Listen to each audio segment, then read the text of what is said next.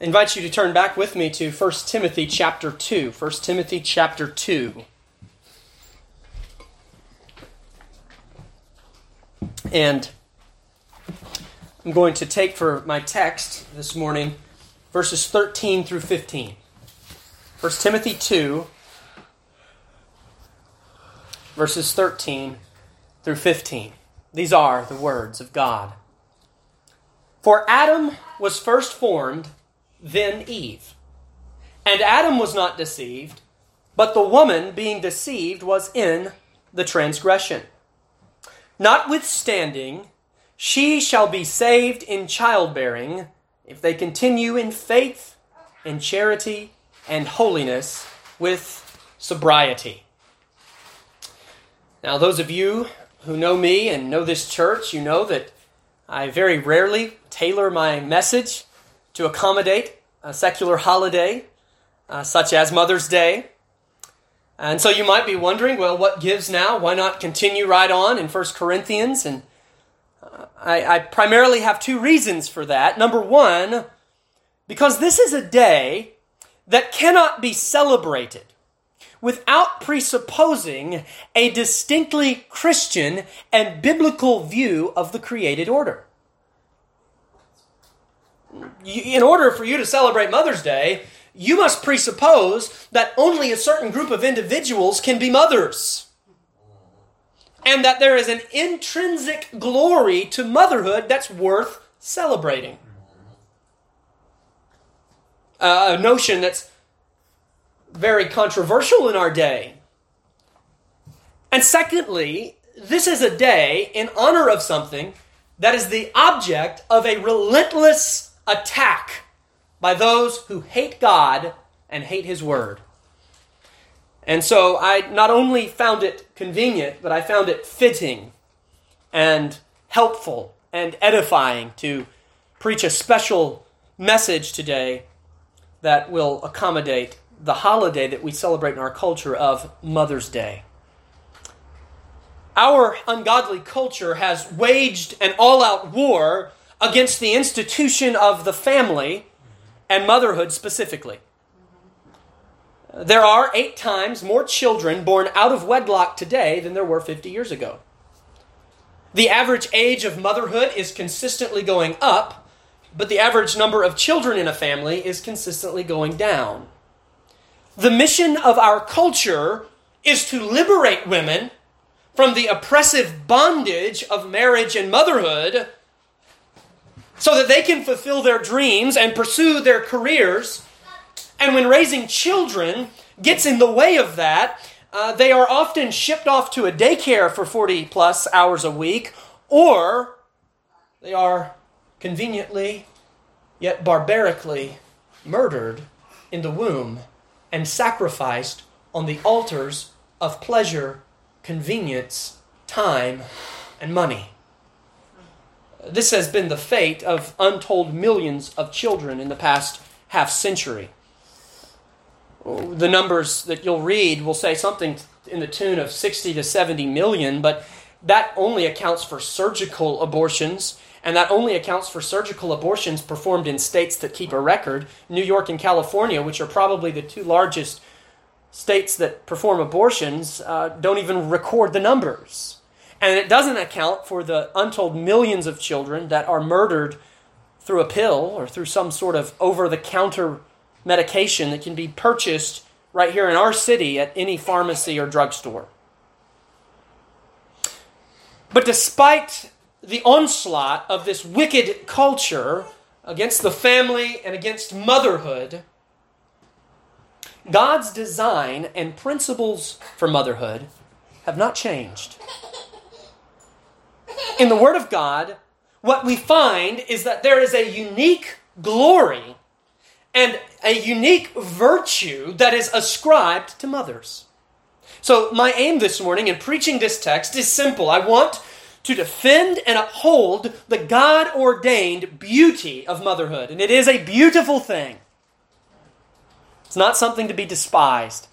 It's not something to look, look to as a, as a, a, a, mere necessity of procreation. It's not something to look to as an encumbrance or an inconvenience that keeps you from doing something far greater. No, it's a beautiful thing, a glorious calling.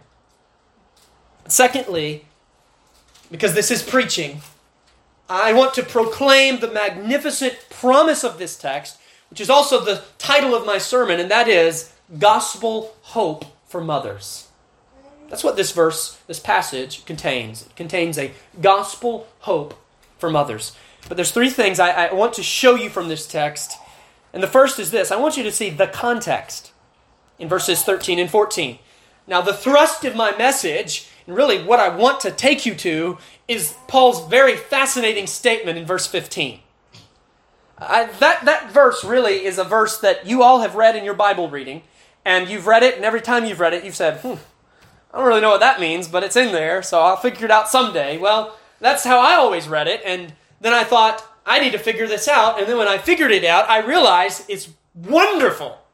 So I want to preach it to you today. But in order to preach verse 15 to you today, in context, I need to show you what Paul's doing in this section. I need to unpack this passage and show you the general and immediate context of it.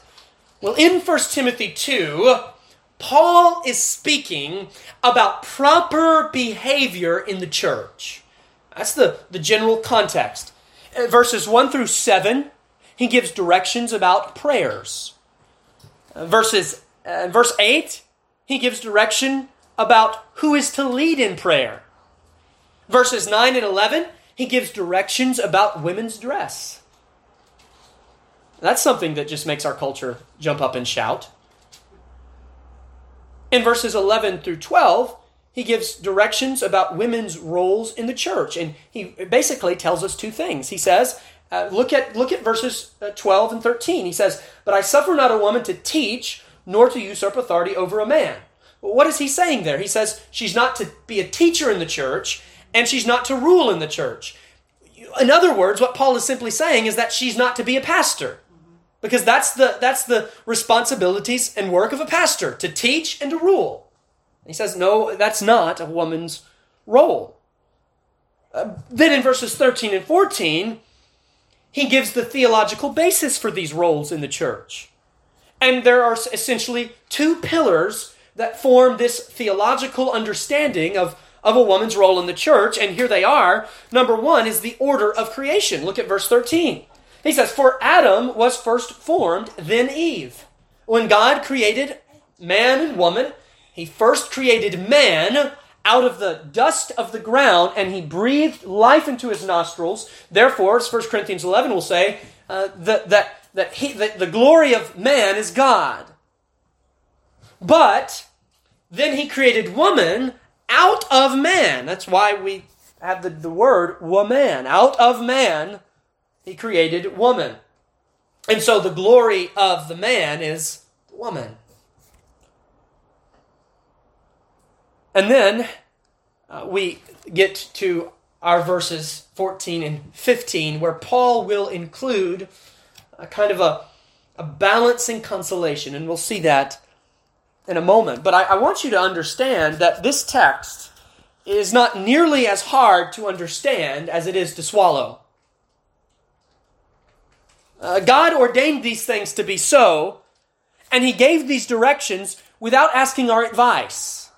And, and anytime you, you go, especially in our day, anytime you go to a text like this and preach from a text like this, you're no doubt going to stir up controversy and different opinions and different feelings. Uh, but I just want to say to you at the outset, I'm just the messenger.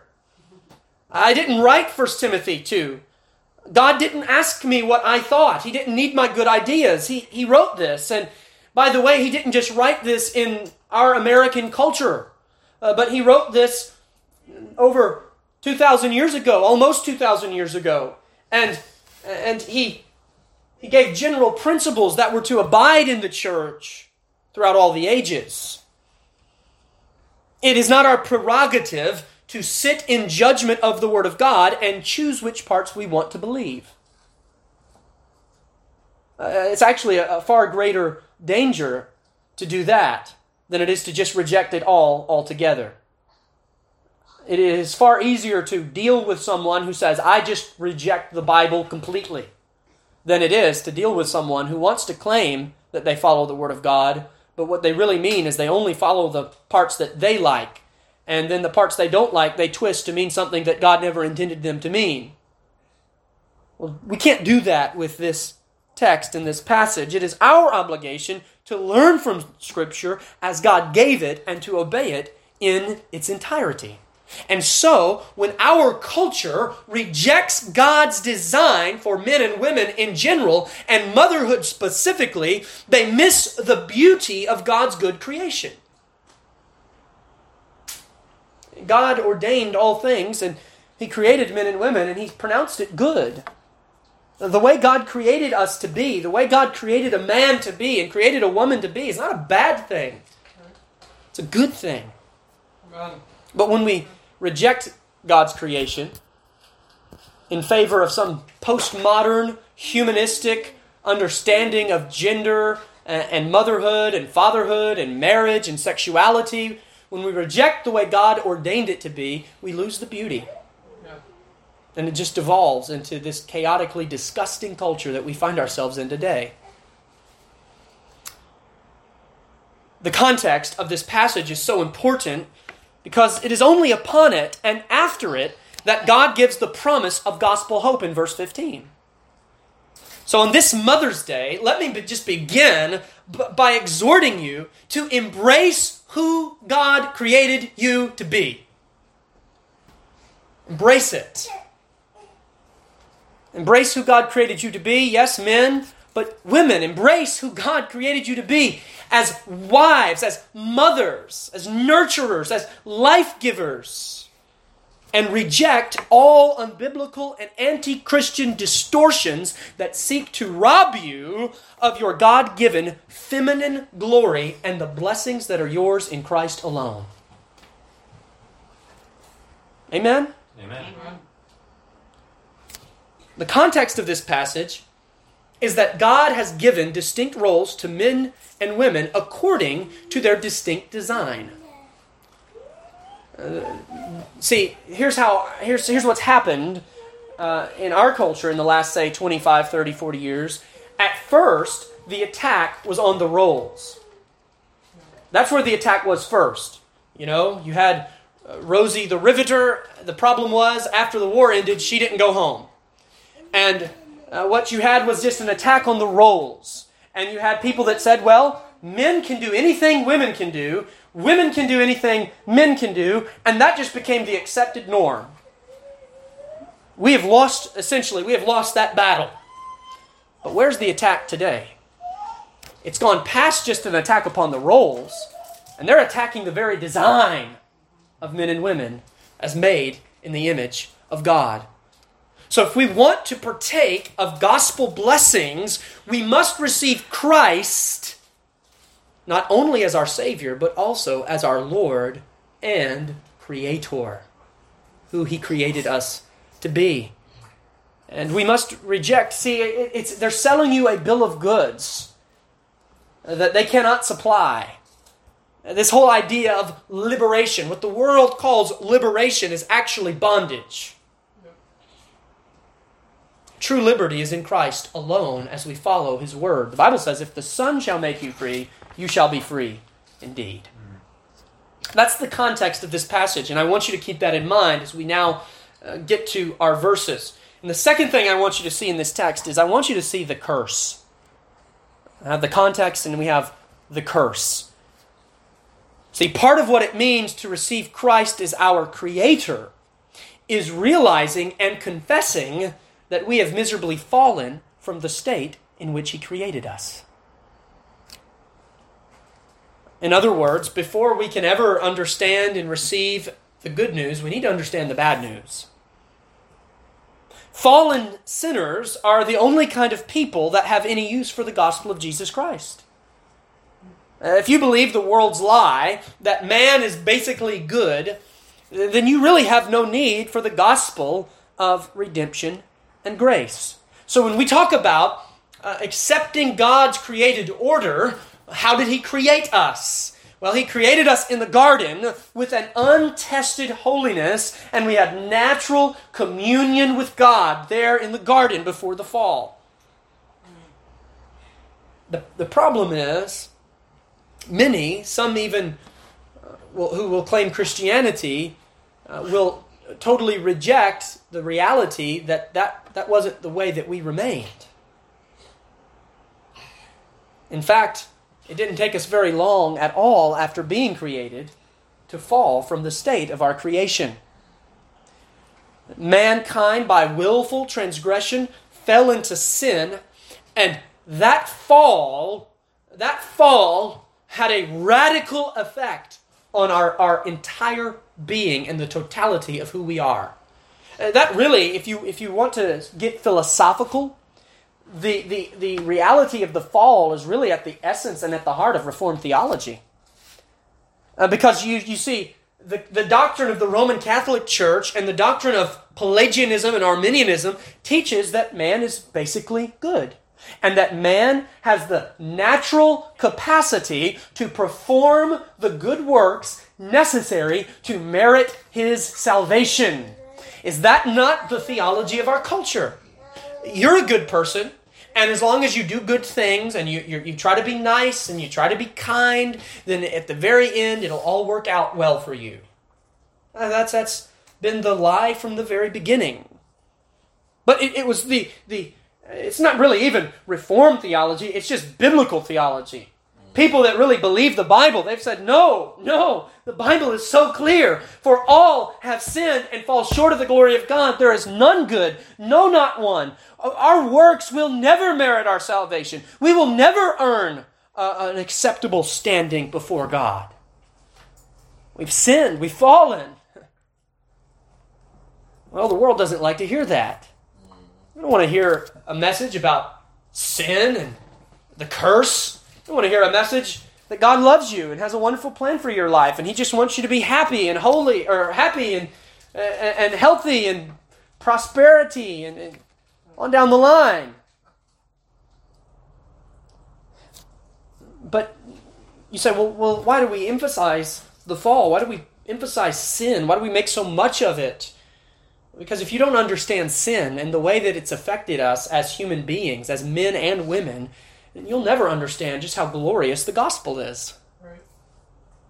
The gospel is not just some message that gives you a little bit of motivation to help you out on your way. You know, it's not, well, I'm trying really hard and I'm pulling myself up by the bootstraps and God just pushed me across the finish line. It's not the gospel. Mm-hmm. The gospel is that you, you were ruined by the fall. Yeah. You were condemned. You are dead in trespasses and sins.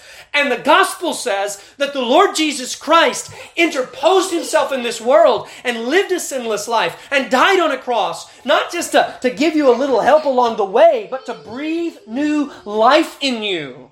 And all that you are, and all that you have, and everything good about you now comes from him. Mm-hmm. Because everything good that you had in the garden, you lost. Amen. So, let's look at the curse. And when I say the curse, what I mean is I want us to, to really hone in on the effects of the fall as they pertain specifically to men and women. Notice in verse 14 of second or 1 Timothy 2, Adam was not deceived, but the woman being deceived was in the transgression. Well, perhaps not quite as confusing as verse 15, but this verse is still a bit puzzling. There's two questions really that we have to answer to make sense of verse 14. Number one, what does it mean that Adam was not deceived? What do you mean, Paul, that he was not deceived? And secondly, what specific deception caused the woman to sin? And when we answer these questions, we will understand why the effects of the curse were what they were. So, hold your place in 1 Timothy 2 and turn back all the way to Genesis chapter 3. Genesis chapter 3. As with many difficult passages, when I am trying to make sense of them and uh, I'm in my time of preparation, I turn to my two Johns. And my son John is not one of them. Um, he, he's, he's, he's quite a joy to have around, but so far he hasn't quite given me any profound exegetical insights yet in my studies. But I turn to my two Johns, Gill and Calvin. Those are my two Johns, and they live on my desk. And uh, they're great friends. They're always there when I need them. But unfortunately, though they're almost always very helpful, when it comes to 1 Timothy 2 and verse 14, they are in complete disagreement. And all I have are their statements. Unfortunately, they're unavailable for follow up questions. So I wasn't able to get any more information than what I already have from them. And I'm reading them, and they're saying totally different things about 1 Timothy 2 and verse 14 on this question of what does it mean that Adam was not deceived? Well, my John Gill says that that verse means that Adam was not deceived in any way. That he partook of the fruit in full cognizant knowledge of what he was doing, and he ate primarily to please his wife. That's what Gill says. Well, Calvin says that verse 14 does not mean that Adam was not subject to the same satanic deceptions. Okay, so Calvin says no, Adam was still prone to Satan's deceptions, but rather, Paul words it this way to emphasize the fact that the source of the transgression proceeded from the woman. See how those are two different things, right? Well, what do I do when my two Johns disagree? Well, it gives me some more hard work to do. And so I did that hard work and spent a while doing that hard work, and let me present to you my findings from that hard work. There's two pieces of biblical evidence that led me to a decision. Number one, in the New Testament, Christ, as the last Adam, had to endure the temptations of the devil because, in order to redeem his people, he had to succeed where the first Adam failed. Now, that's a very important piece of evidence, especially if you have a proper hermeneutic in which you allow the New Testament to interpret the Old Testament and you understand that Christ is referred to several times as the last man or the, the second Adam, right? And so what he did in his earthly ministry was fulfilling the covenant of works in our place, the same covenant that Adam was under and he failed. Christ endured the temptations of Satan and overcame them, which leads us to infer, but I think in a minute I'll show you why we can do more than just infer it, that Adam underwent those same satanic temptations and faced the same devilish deception. But secondly, I had you turn to Genesis 3. Look at verse 6 of Genesis 3. Notice just verse 6 And when the woman saw that the tree was good for food, and that it was pleasant to the eyes, and a tree desired to make one wise, she took of the fruit thereof and did eat. Now notice this. And gave also unto her husband with her, and he did eat. Now, in this account of the fall, what we find is that there's no chronological division. What do I mean by that? I mean that the man and the woman, Adam and Eve, are together when Satan comes and begins to tempt Eve, meaning that Adam was present for those temptations.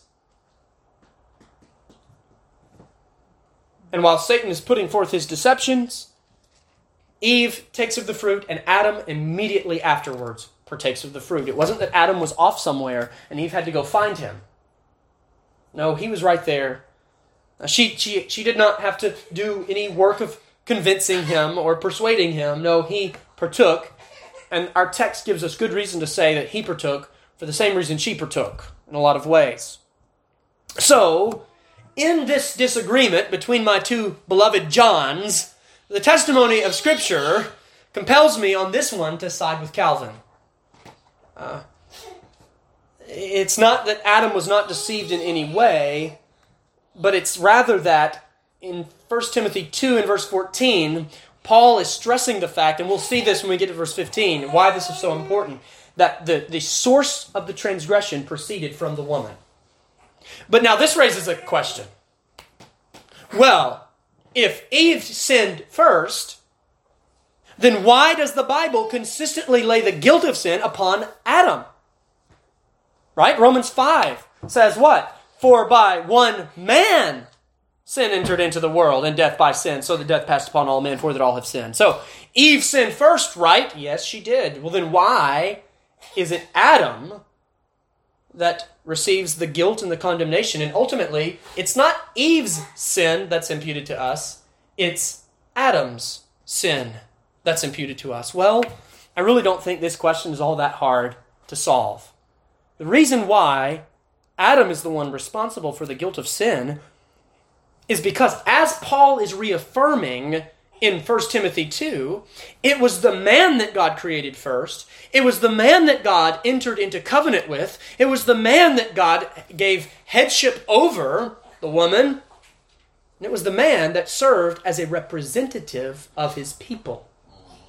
So even though Eve sinned first, Adam bore the ultimate responsibility for the fall because with headship comes responsibility. And it is also this truth that reveals the specific nature of Eve's deception.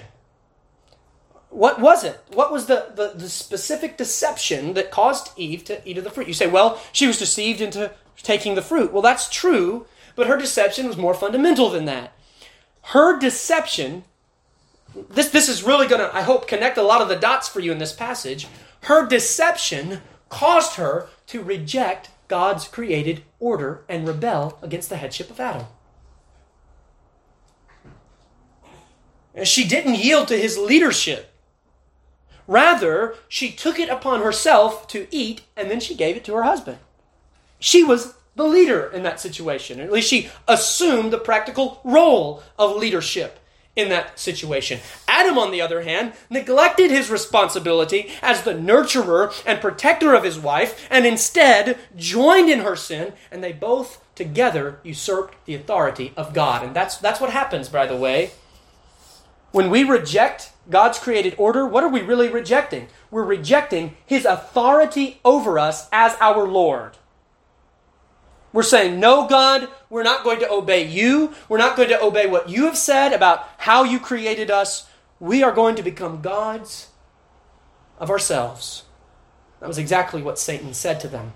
Don't you know that this fruit will make you as God? The original sin that led to mankind's fall involved, I don't think it was all of it, but it involved a blatant rejection of who God made them to be as man and woman. And here we are on Mother's Day, thousands of years later, and lost men and women are still being deceived by Satan to commit the same exact sin. But when they do, they are following a path that always and only leads to death, destruction, and condemnation.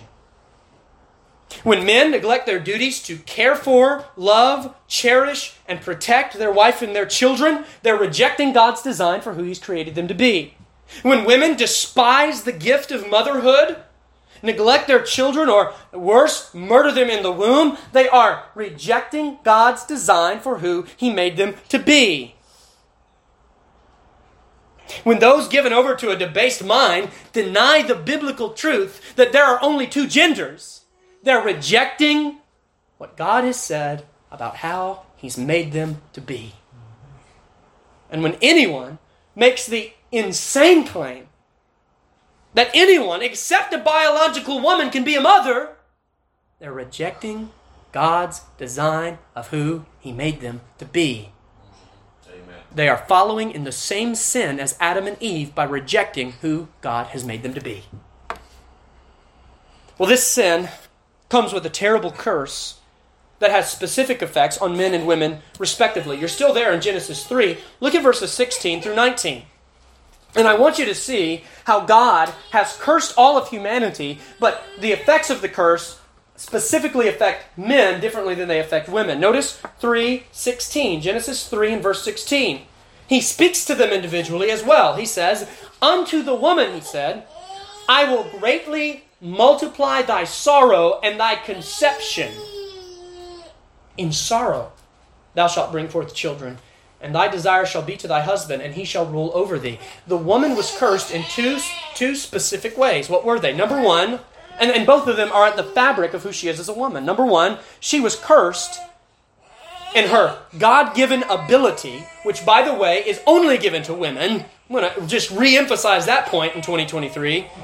She's cursed in her God given ability to bring forth children. I don't think I have to explain the details of that curse to the women that are here today. The pain that is involved, the sorrow that is involved. I believe it's also true, not just in the, the physical act of, uh, of, uh, of giving birth, but in the pains and the sorrows that come with raising children.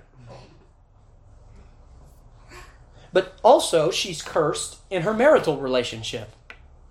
Notice he says, and thy desire shall be to thy husband, and he shall rule over thee. Uh, see, a lot of a lot of people who, who take a liberal interpretation of Scripture will say, "See here, uh, male headship is a result of the fall." The problem with that is God had already given Adam headship way before the fall ever happened. Here's what this verse is saying. What this verse is saying is that before the fall, before sin entered into the, entered into the world, married people, imagine this for a second, uh, there was a harmonious relationship, a perpetually harmonious relationship in marriage.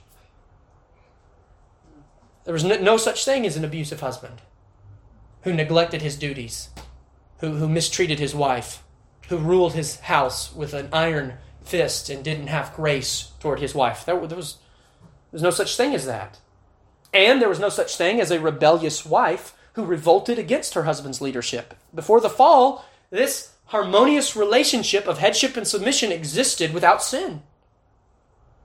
Well, brothers and sisters, we'll never see a marriage like that again until our Lord Jesus Christ receives us as his bride in glory.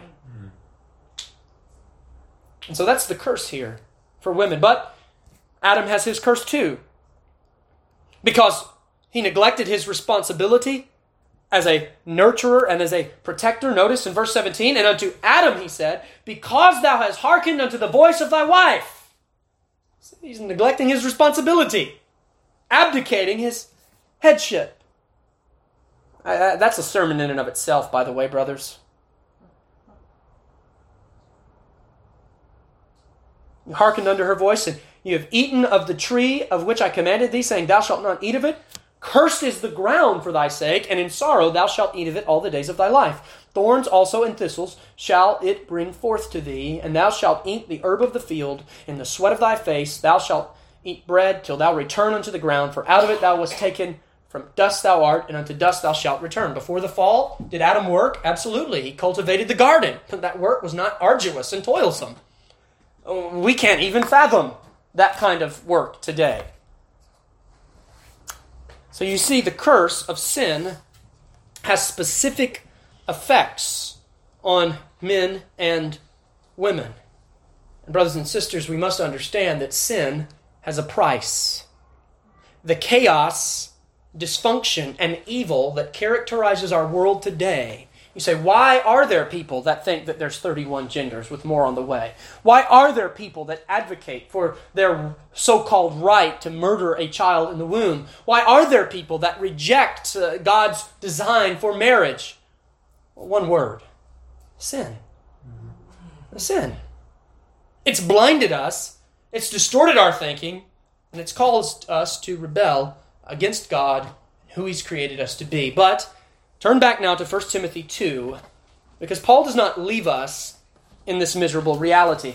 I think one of the reasons, now, certainly I am an advocate, and I think that we should, perhaps I should more than I do, preach on things such as this because they are so prevalent in our society. But I think one of the reasons why uh, there's such an adverse attitude towards this type of preaching is because many preachers fail to, to go on to the gospel of hope and grace. It's really easy to get in the pulpit and just spend 40 minutes talking about how bad everything is and how distorted the world is and how corrupted the world is, uh, but that's not preaching. that's just complaining and ranting. No, we can't stop there, brothers and sisters. We've seen the curse We've seen the evils of our society, but I want to now turn your attention to the consolation. in verse 15. See, as Paul gives the theological basis for the role of women in the church, he tells us that the woman was in the transgression uh, because she was first to sin. Uh, verse 14 is really striking, and what we find here is that the first to give life was also the first to bring death. But having detailed the specific curse of the woman, he now pronounces a specific hope. Specific hope. We find that in verse 15, and to explain it, I'm going to take it apart, word by word, phrase by phrase, and then put it back together so we can see the big picture, okay? Verse 15, hang with me because uh, this definitely would be a fulfillment of what Peter said of Paul's writings that our brother Paul has written some things which are hard to be understood. Okay? So he, he begins and he says, notwithstanding, or nevertheless. And, and he uses this phrase to tell us that he's contrasting what he's just said in verse 14. Yes, the woman is in the transgression and under the curse, notwithstanding, there is hope for her. Okay? Paul was not saying, uh, in, in other words, Paul is not repeating Adam. Remember what Adam said in the garden when God came to him and said, What have you done? And he said, Well, the woman you gave me. Shifting the blame, shifting the responsibility. Paul saying, Yes, the woman was in the transgression, but just as there's hope for men, there is hope for women. And then he says this Notwithstanding, she shall be saved in childbearing. Oh, no doubt one of the more confusing phrases in the writings of the Apostle Paul. What kind of salvation is he talking about? What is meant by a reference to childbearing? What does that have to do with this passage? And what do these two things, salvation and childbearing, have to do with one another? Well, let me break it down, and, and I'm going to begin with the preposition in, saved in childbearing. And I want to tell you that this is the same Greek word that is often translated as through. And I would suggest that that would be a more precise rendering of it here in our verse. What Paul is saying here, she shall be saved through childbearing. Okay, well, uh, that, that still doesn't really solve very much, does it? Uh, saved through childbearing, saved in childbearing, through is a little bit more accurate for us, but still leaves us with several questions. Uh, well, what about the childbearing itself? Well, some argue that this is a reference to the birth of Christ. Uh, our Lord was born of a woman. The Virgin Mary gave birth, and certainly he is the Savior. And so there is a sense in which we could say that the act of childbearing uh, had something to do with the salvation of sinners. However, this really is just a very unlikely interpretation of what Paul means here to say that he is referencing the birth of Christ.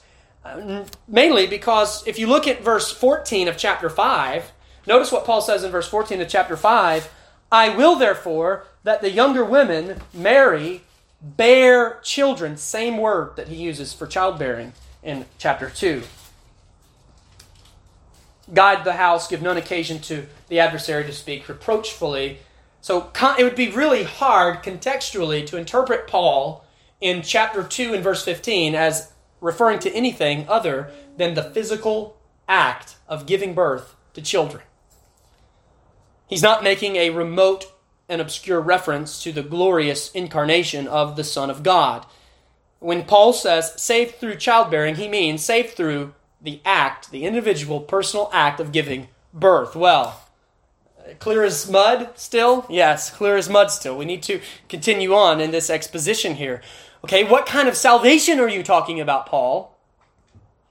And again, we have two options. If we say that this is talking about a physical or a temporal salvation, right? That she's saved from death, maybe saved from pain. If we say that, then we deny the effects of the curse. Because in Genesis 3 and verse 16, God said the very opposite. You're going to have sorrow in conception. You're going to have pain in childbearing. You're not going to be saved in it. You're going to suffer in it. And if we make this a temporal salvation, then we rob the verse of its gospel blessings. The gospel is not here to save you temporally in this life. But if we say that this verse is a reference to spiritual salvation, what's the problem? Well, then it appears that we're teaching some sort of salvation through works. That if a woman gives birth, she merits her salvation. Now, I've heard some pretty wacky doctrines that teach a salvation by works. I've met people that say you're saved through baptism. I've met people you say you're saved through church membership. I've met people that say you're saved through repeating a prayer or um, keeping a sacrament. But I don't think I've ever met anybody that's claimed that you're saved through childbearing. Well, the solution to this dilemma is understanding what it means in this context to be saved through something. To be saved through something. Let me just tell you at the outset spiritual eternal salvation is what Paul means in this text. That is what he means. And physical childbirth is what he means by childbearing. So, what does it mean to be saved through something? Well, turn to 1 Corinthians chapter 3 this is really the interpretive key to our passage. 1 Corinthians 3, and I want you to pay special attention to verse 15. 1 Corinthians 3 and verse 15. A lot of verse 15s today.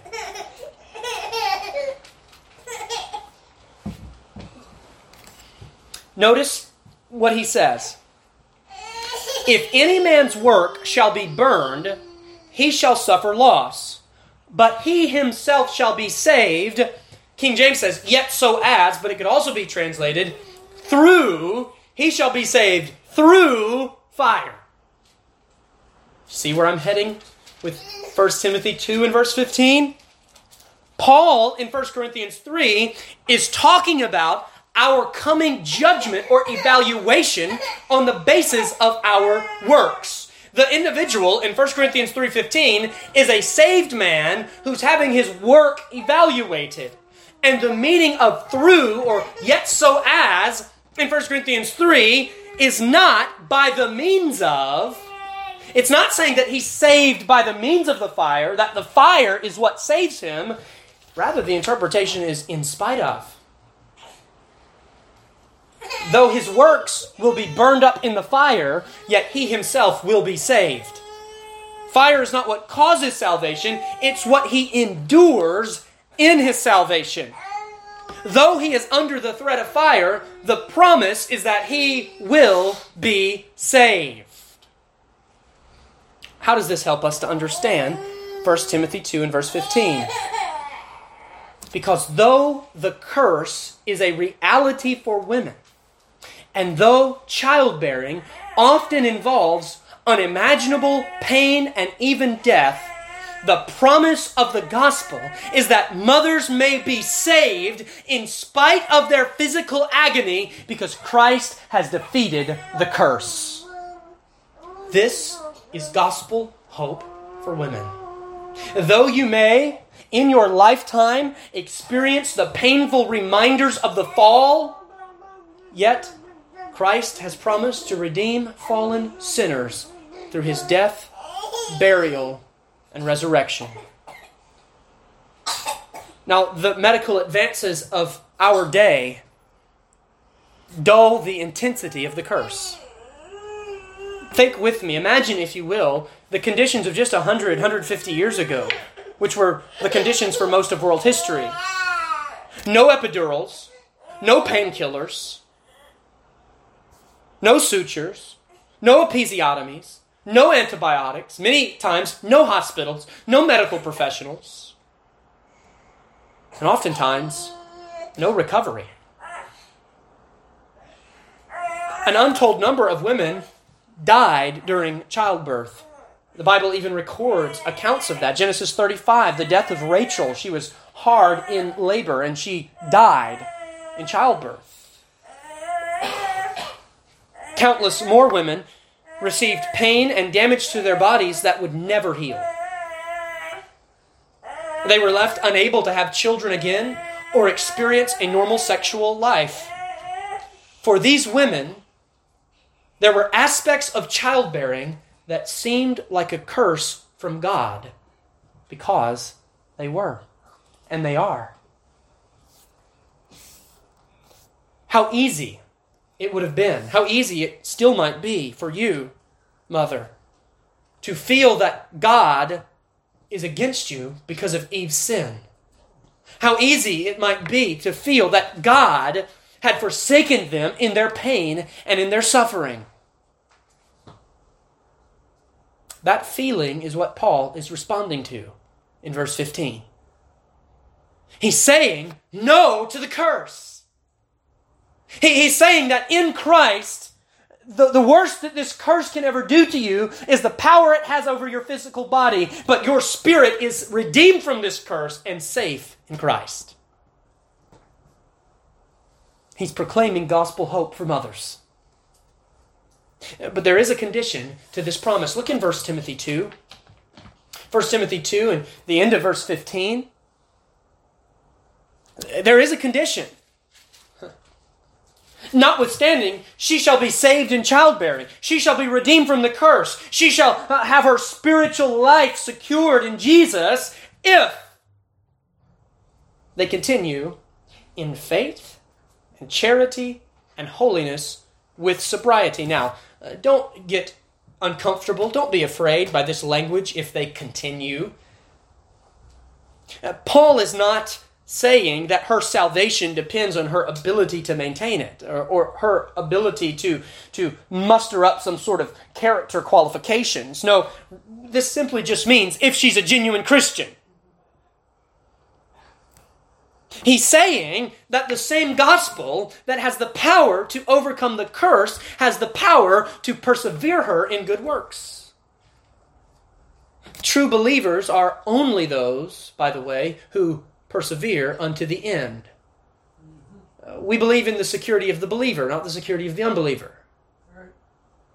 And we don't just believe in the preservation of the saints, we believe in the perseverance of the saints. But this condition does something else too, and, and I think that's why Paul includes it here. It broadens the scope to include the logical questions of well, what about women that have never given birth? What about mothers who have never experienced the pains of childbirth in their own bodies, but they sense a solidarity with other women who have experienced it and can be saved if they continue in faith. What about women who don't have children alive anymore? What about women who have lost children in miscarriage? By the way, that's a mother. Amen? It's a mother. Mm-hmm. And that's a result of the curse as well? Well, what does this verse have to say to those ladies? Notice the shift here from she to they. From she to they. Both of these words are feminine, but one is singular and one is plural. And, and really, this is what we would call in, in literature a synecdoche. Okay, so it's, it's kind of like if I said uh, the American automobile was responsible for a million deaths last year, uh, you would not picture a giant Oldsmobile plowing down multitudes of people. You understand what I mean. I'm using a singular term, the American automobile, to refer to all American automobiles. Well, in the same way, when Paul says, she shall be saved if they continue, he's not just referring to Eve, but he's referring to all women who have both tasted the pains of childbirth and who have solidarity with those women that have. And he is saying, here's the gospel hope for mothers. Though Eve, though Eve partook of the fruit and entered into the transgression and damned her posterity and brought about the curse, And though Adam's guilt was then imputed to his posterity when he followed Eve in that sin and partook with her, the gospel says that if you place your trust and faith in the Lord Jesus Christ, you will be liberated from the curse, you will be saved from the condemnation of sin, and you will be delivered to live as a godly woman unto the glory of the Lord Jesus Christ. Gospel hope for mothers. Well, we've taken it apart, we've put it back together. Let me conclude with a few final applications here. For a woman to reject her God assigned role is to place her soul in great danger. Modern feminism, insofar as it rejects the biblical teaching of womanhood, is a satanic poison that damns every soul that drinks of it. And the world would have you believe that being a faithful wife who raises children is failing to live up to your potential. But the truth is that no career in the world nor any other endeavor would ever compare to the honor and glory of being the mother of a little image bearer of God. Mm-hmm. Now, let me tell you what I didn't say I didn't say that, that this verse means that women can't have careers or can't work outside of the home. But it means that no career that you'll ever have will compare with the glory and the calling of God to be the mother of your children. So, and I, I understand that we have mothers on all sides of the spectrum. I, I hope you understand what your priorities are to be according to God. And if, if you have to choose between secular career and raising image bearers that God has entrusted to me, make the godly choice and reject this modern culture that would want to sell you nothing but lies. The subtle pressure on you ladies to conform to this worldly philosophy is abundant. It is everywhere you look. It is embedded in every TV show, in every commercial. Uh, it is embedded everywhere in society, in all of our entertainment, in all of our philosophy. And I'm pleading with you not to believe these lies and to saturate yourself with what the Bible says about your glory as a woman so that you will be able to reject them when you see them. God has given you a unique blessing that He gives to no one else. In fact, why does Paul mention motherhood in verse 15?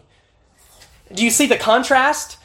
In verse 12 and 13, he tells a woman what she can't do, which is to serve as a pastor in the church. But in verse 15, he tells us what a man can't do, and that is be a mother. But I also want to give this warning. The promise of the gospel hope for mothers is conditioned on an if statement. Merely being a mother does not guarantee your salvation. And it is easy, especially for Christian women, to rest their assurance on their works. You raise godly children, you take them to church, you homeschool. Surely you must be a Christian. Uh, do not rest your assurance or your confidence in your works. Examine yourself in light of this text. Faith, charity, holiness, sobriety, does that characterize you as a woman?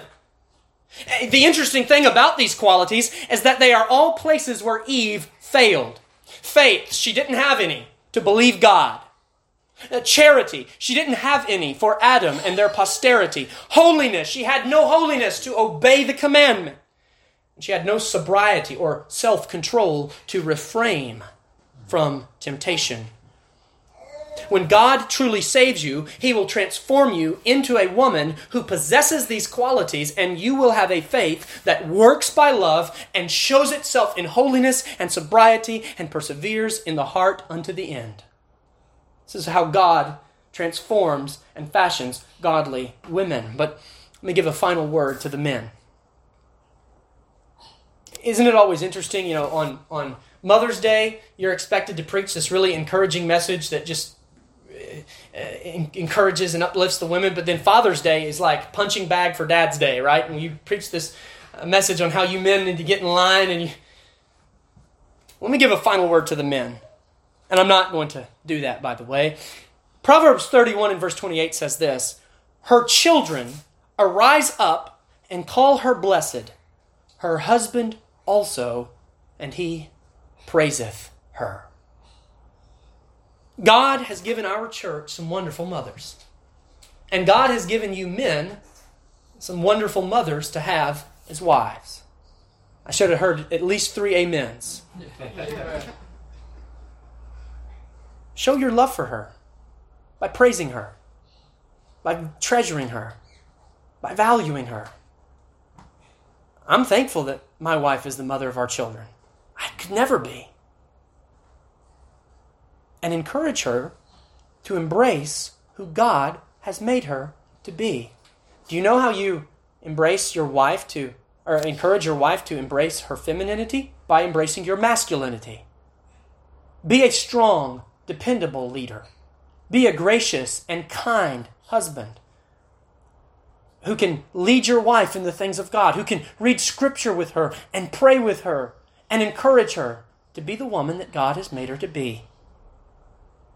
Well, let me close with this final exhortation from Calvin. If he wrote this nearly 500 years ago, how much more do we need this today? Listen to what he said, quote, "Whatever hypocrites or wise men of the world may think of it, when a woman considering to what she has been called, submits to the condition which God has assigned her, and does not refuse to endure the pains, or rather the fearful anguish of parturition, or anxiety about her offspring, or anything else that belongs to her duty, God values this obedience more highly than if, in some other manner, she made a great display of heroic virtues while she refused to obey the calling of God.